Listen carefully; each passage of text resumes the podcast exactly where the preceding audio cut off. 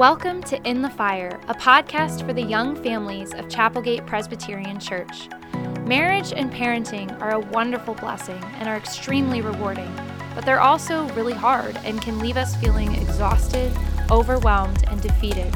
That's exactly why we started this podcast to help families see how the gospel injects encouragement, comfort, and hope into the daily grind of our lives, and to remind you that you're never alone in the struggle.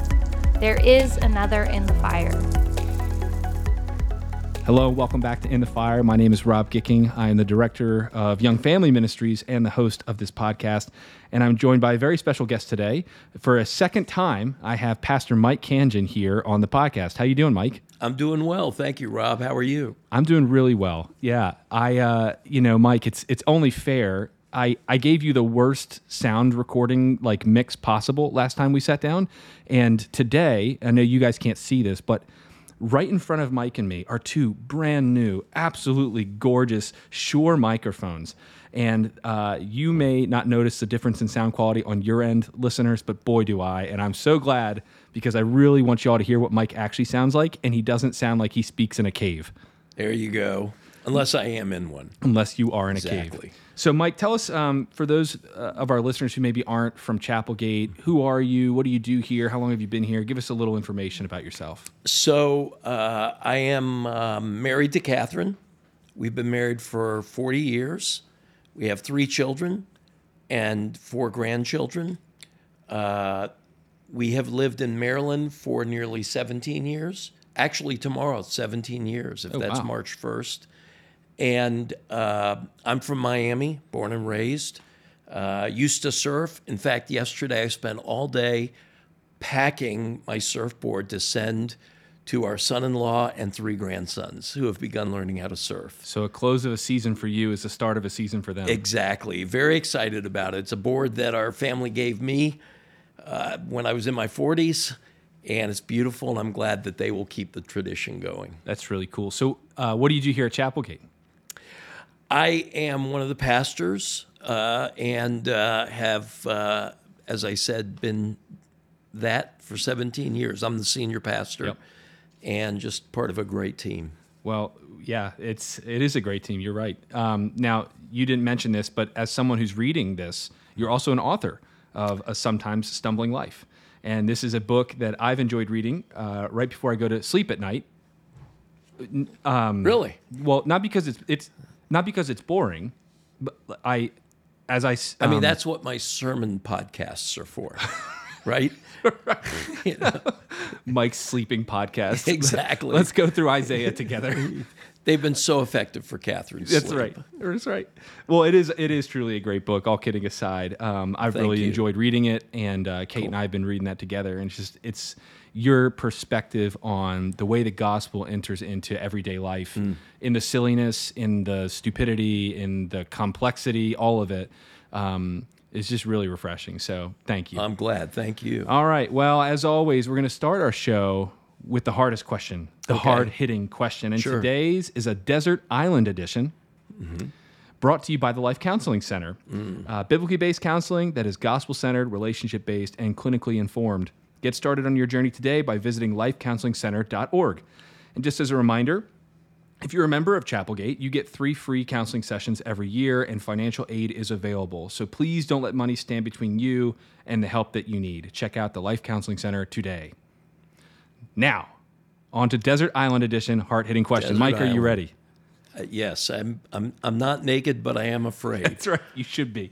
Each of the following questions is going to be rapid fire Okay. and takes place in the context of you being stranded alone on a desert island. Okay. Now, luckily for you, there's a magical genie who lives on the island, and he's willing to grant you wishes, but they have stipulations. Okay. So you get one thing in each of the following categories, says the genie. Which book, besides the Bible, which one book are you bringing with you to the desert island? To the desert island, I would say the book of Revelation because it was written on an island. Okay, now not a Bible book. I, Oh, we're going to add that other than caveat. that? Other than a book in the Bible. Maybe other than the book I wrote. Yeah, that's right. Probably uh, Gilead by Marilynne Robinson. Okay, so I obviously, as a learned scholar, am very aware of this literature you referenced. But for our audience, what is Gilead? So Gilead's a novel that is a story of an older man who is dying and knows he's dying. He's a pastor, and he is eh, eh, telling his very young son his story. And it's just very beautifully written. It kind of tells the story of pastors in a beautiful way. And I, I just love it. Sounds like I need to go read it. Or, I mean, again, uh, read it again. Yeah, there you go. All right. So you got your book. Next, the genie says, What one movie are you taking with you to this island?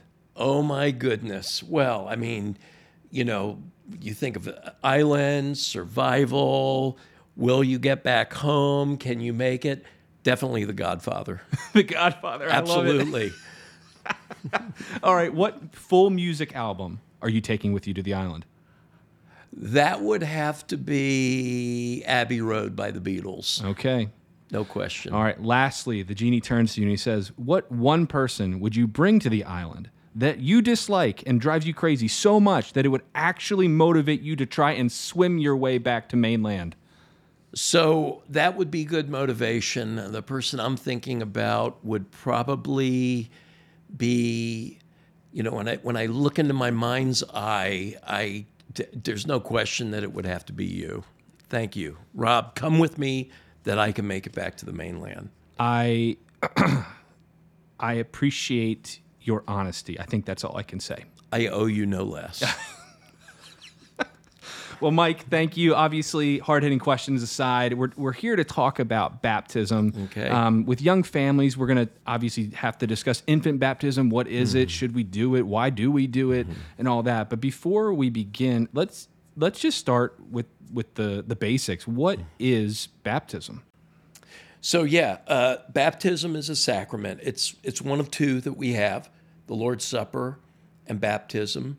Uh, really instituted by Jesus. Jesus was baptized in the Jordan River, and uh, he he he commanded us to baptize uh, in making disciples before he ascended, and of course he gave us the Lord's Supper uh, in the upper room. So we we have been given these sacraments, and they are what we call signs and seals of the covenant. Okay. Uh, they're signs in that they're done physically, uh, and uh, and and in that they symbolize uh, something. Each of them does. Baptism, in particular, symbolizes the regenerating or life-giving work of the Spirit of God, so that we can believe in Jesus. It symbolizes the cleansing work of the Spirit of God in us. It symbolizes the the the resurrection in us. It- you know, there is if if we were to dunk people, there is the going down into the water, which is symbolic of death, and the raising up, which is symbolic of the resurrection. Um, and they are seals in that when participated in in faith, it is as though Christ Himself seals them in our hearts. So it's it's all a work of God's Spirit in our hearts. Um, it doesn't work apart from faith because it, in and of itself, is just using natural elements like water and with the Lord's Supper, bread and wine or juice.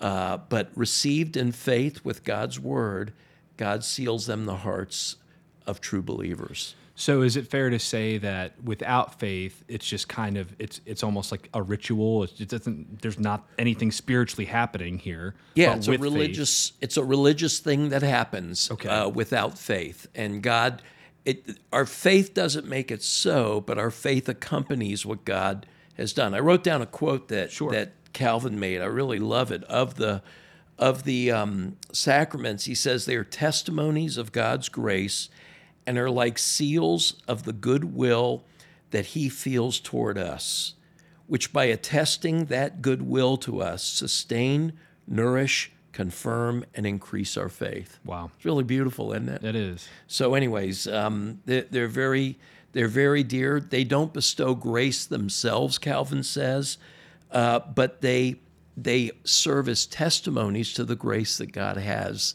given us. So it's it's a pretty beautiful thing. Yeah, it is, and I think um, the way you explained it makes a lot of sense. Right? It's my it's it's an obedience in faith that I do, um, and I think you know we look in the New Testament and we actually see that that informs what seems to be obedience based salvation in the Old Testament is actually still faith based salvation in the Old Testament, even with things like circumcision, right?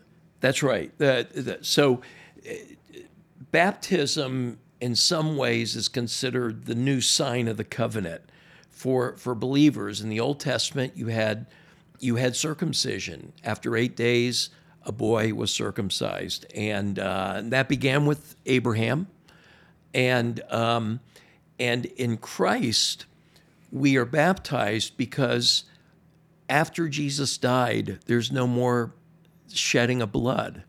So God's given us a, a, new sign of the covenant, which is baptism. Now, what's interesting is that in Old, in Old Testament times, the priests were baptized before they entered into the temple. So there was a ceremonial cleansing.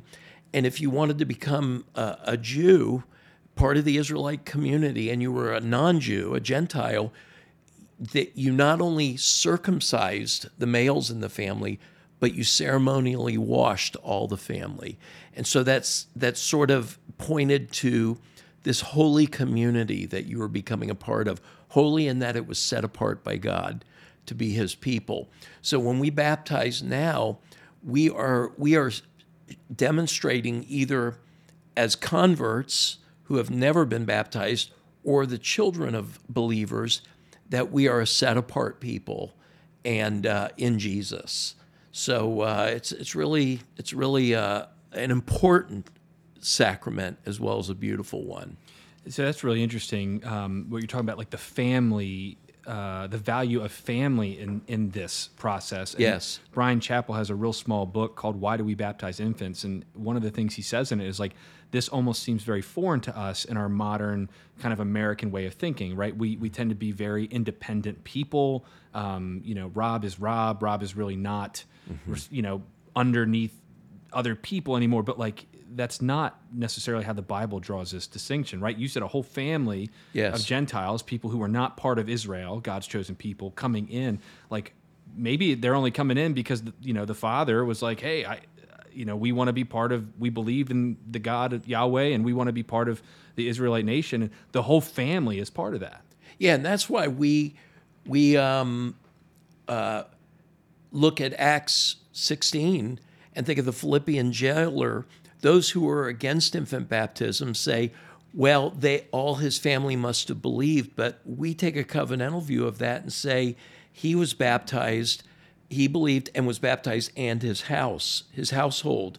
Um, and and that's exactly right. I've written down a little note. Look at what's going on in our culture and society. That's saying that parental rights are being taken away day by day.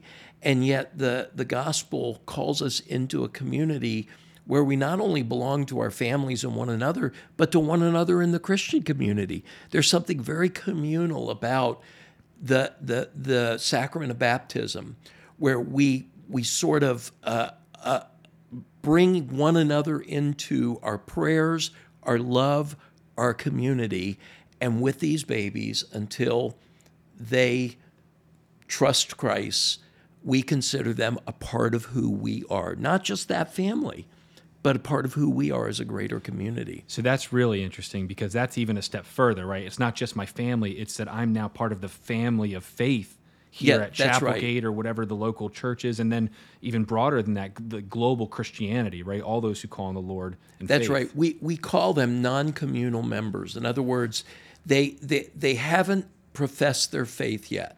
So we don't we don't allow them to come to the Lord's table. They have to understand what Jesus has done for them and what he continues to do for them. They have to express a saving faith in him and be able to articulate that. But until then, it is our responsibility as a community to receive them as part of the family.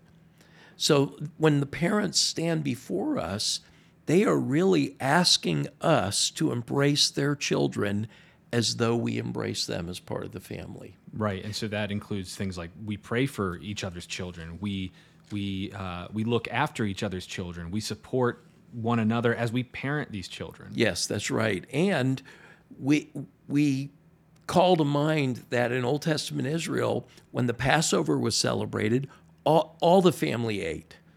It, it was a communal family thing as all Israel did it, each family did it in their own homes. So I, think it's beautiful.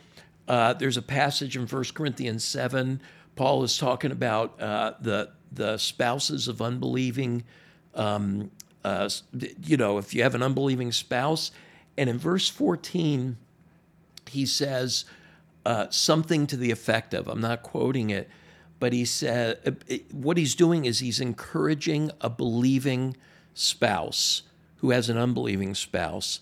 And, he, and, the, and the paraphrase of it is don't worry about your children because your being a believer makes that a holy household. That's right. I mean, it's really beautiful And staggering. it's covenantal.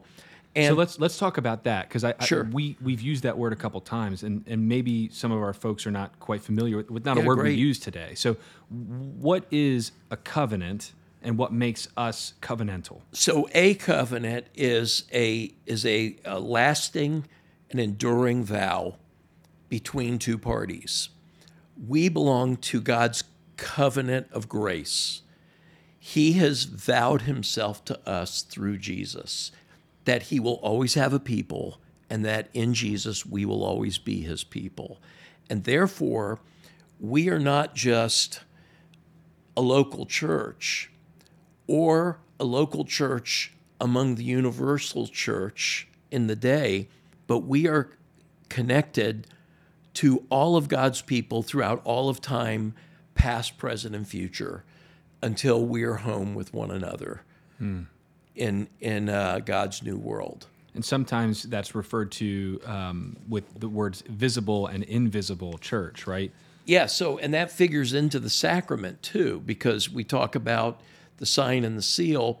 This the visible church is all those people who profess to know Jesus, but we know that not everyone who professes to know Jesus knows Jesus, and then the invisible church is all of those who actually do, where their their confession is all the way to their hearts, and they have experienced the the wholeness of God's grace. And so the covenantal aspect of that is visible church is all those who profess to believe in Jesus Christ together with their children, right? Yes. And that's where that covenantal side comes in. Is Exactly. Because, you know, like you're saying, 1 Corinthians seven, this is a this is a believing household, Yes, right? Because one parent believes, right? That's Or- Or, at least professes to believe That's in right. Jesus Christ as Lord and Savior. so it it it it, it protects against someone saying, "Oh, I just found my found out my husband isn't a, a believer. I want a divorce."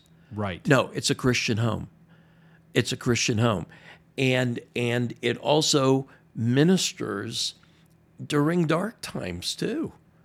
You know, when when uh, one of the spouses is struggling in their faith and it's still a Christian home, the covenant still works because it's a covenant of grace. Okay. Yeah, so that that makes a lot of sense. So then let's go back a little bit. You know, we're not going to talk much about the Lord's Supper, but Yeah. you, you brought up a great distinction, which is um, in in the PCA, right, Mm-hmm. in Reformed tradition, we baptize infants, but we don't admit um, children to Yes. the table. Uh, and so, could you talk us through that? I, I've heard it said baptism is a lot like the the door into the church, and that the Lord's Supper is like a, a continual recommitment of faith. Is that Yeah, so of the it? baptism would be like a rite of entrance. It used to be that you were baptized when you confessed your faith and joined the church. So it all looked like it belonged together. It's a rite of entrance. The Lord's Supper is for those who have confessed faith and who claim uh, the blood of Christ on their behalf. And so we warn people to not take it if they don't belong to Jesus because we don't want them to think that taking the sacrament is based on any goodness on their part or is something that we just do that's devoid of God's grace.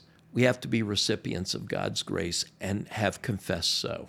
Right, and that even goes back to your your first point right at the beginning, which is without faith, right, which is from God, Yeah. right, which is represented in baptism, Right, that's right. Without that faith, it's you're just putting water on someone. Yeah, that's and, right. And it it does not have any, you know, deeper meaning than that. And so it's with faith that this becomes the beautiful thing that you're laying out for us. So yeah, then- it is a beautiful thing. so, so talk to me a little bit about infant baptism versus like baby dedication. So, I'll give you a, an example of, of something in, in my story. Is um, you know, both of my sons have been baptized here, but there was a gap where we were not here.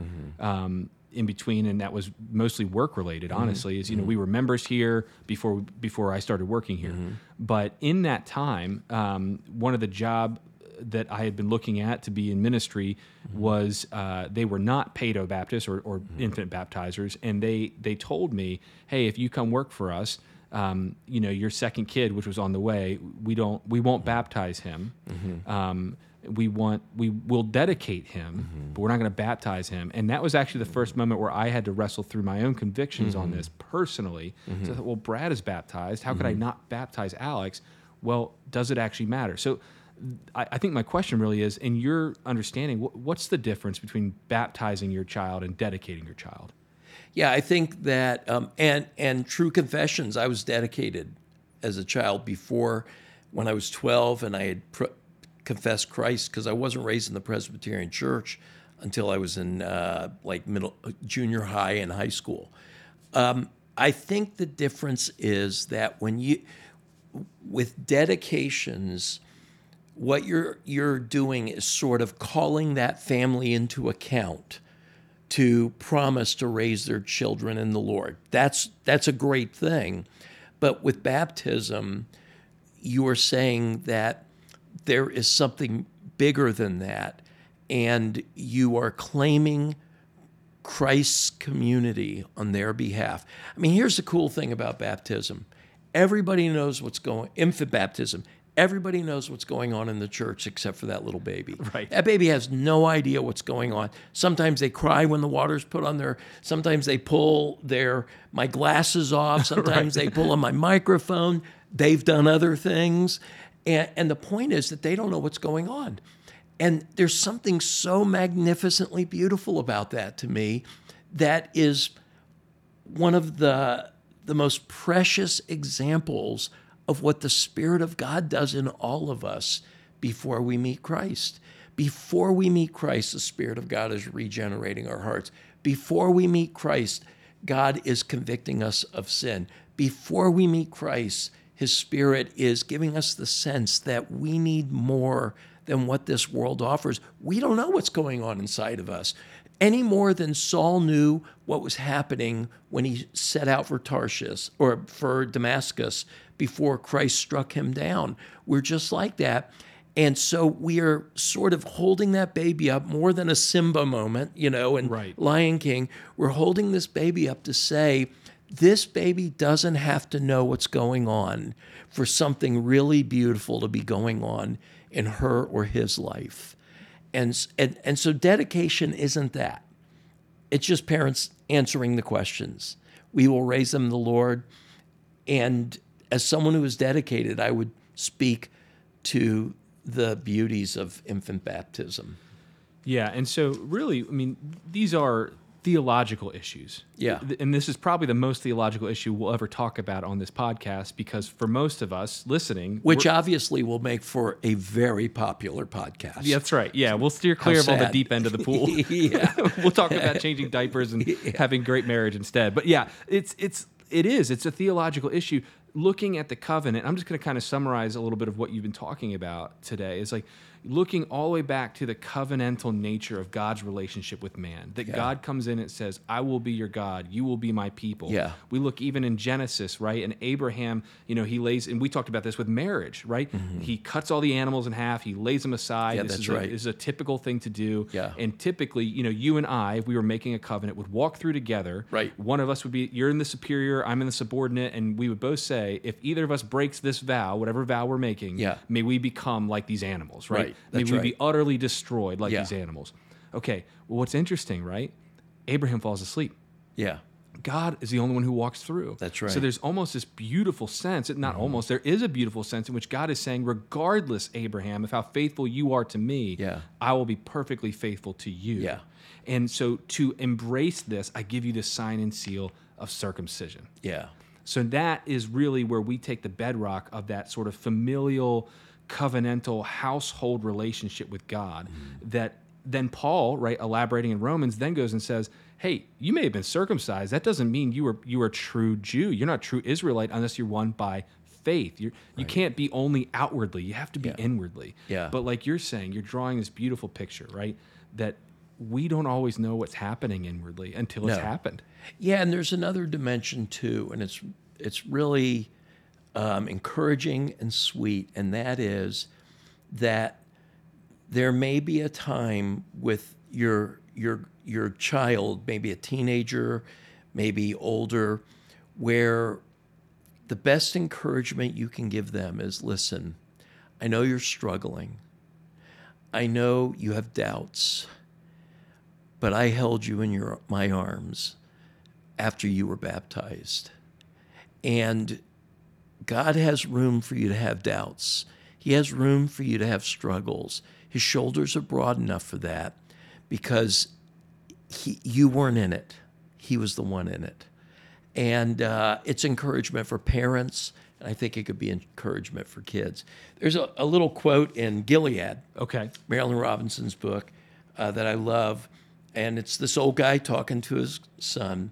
He says, Whenever I take a child into my arms to be baptized, I am, so to speak, comprehended in the experience more fully, having seen more of life, knowing better what it means to affirm the sacredness of the human creature. Just so really sweet you know, we get to baptize these babies. We hold these humans in our arms. We look at the faces of their proud parents and we we we see the joys and sorrows before them. We we get to we get to share with their their family members and stuff like that. It's so human, but because of the covenant, it's so divine. It's supernatural. It's a beautiful moment. Yeah, it is beautiful, and um, it's it's beautiful to see.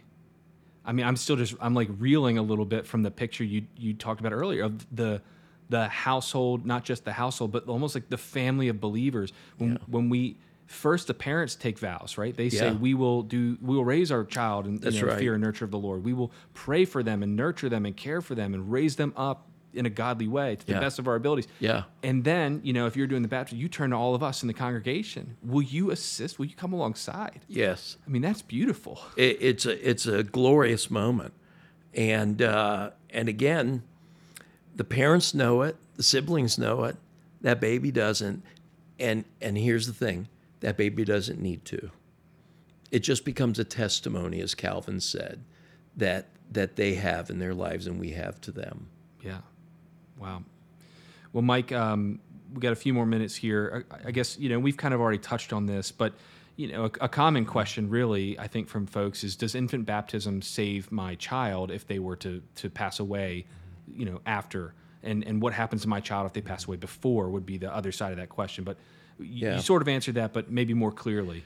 So, uh, I mean, ultimately, we don't know the answer, um, but we know that David, when he lost the child, that was he and Bathsheba lost a child that they that they uh, conceived. In his grief, he said, "He will not come to me, but I will go to him." And we firmly believe that the the children, the covenant children of parents, who die before being able to you know, verbally confess something that we will see them uh, in in God's new world, because we know that God won't violate His own character. If it were unfair, He would not allow them to perish. If it were unjust, He would not allow them to do that. If it were unloving, He would not allow. He always is consistent with all of His His attributes. We lost a child in uh, in pregnancy, and we fully expect to- to meet that baby one day. And um, and uh, so, while we can't say for certain what takes place, the bottom line is I can't say for certain what's going to happen with you. Right. I, I mean, we we entrust everyone we know and everyone we love into the hands of a of a loving and just God. Yeah. And so, in that sense, you know, again, it's not the baptism that saves; it's what the baptism points to, who the baptism points That's to right. that saves. And uh, you know, faith, right, is not even a work of of me or you. No, but we have to, it is in those moments where we have to believe this covenant we claim. You know, where we say that there is something beautifully mysterious beyond the the confession of faith beyond the moment, beyond an age that says these parents claimed this covenant on their children's behalf, and we are gonna we are gonna claim that on their behalf as well. Yeah, that covenant of grace from the Yeah. faithful God who who who loves. Yeah. Um, What advice would you give to a family who maybe maybe they were dedicated as as babies and maybe they're struggling a little bit with this whole covenant and you know infant baptism thing? Like, what advice would you give a young family who's wrestling through this? So I, I would say, first of all, you know, um, we would love you if you didn't do that. But as someone, as I mentioned, who was dedicated, I'm so thankful that we baptized our babies and that we entered into this communal blessing uh, on their behalf until they themselves profess their faith in Jesus. And I would encourage you to do that because you're not alone in this. You're not alone in the struggle. You're not alone in raising your children. You're not alone in the faith. You're not alone in the church. And you're not alone in the world. And this church isn't alone in the world. So step into it, step into the covenantal community.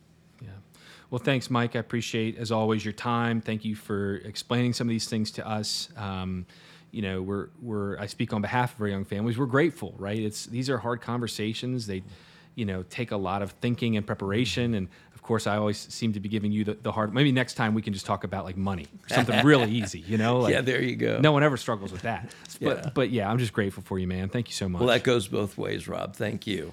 All right, y'all. Well, if you want to know more about this, obviously in the show notes below, um, Mike and I have put together a couple resources that you'll find links to down there. And if you ever want to just come in and chat with one of our pastors, Mike, Dan, Jeff, Steve, Patrick, pastor in training, me, you know, like we'd love to, we'd love to have that conversation. Sometimes uh, I know I'm a visual learner, and sometimes actually flipping through the the pages of the Bible can be helpful in this. But at the end of the day, listen, we love you, and like Mike always says, we're as close as your phone. Don't hesitate to reach out.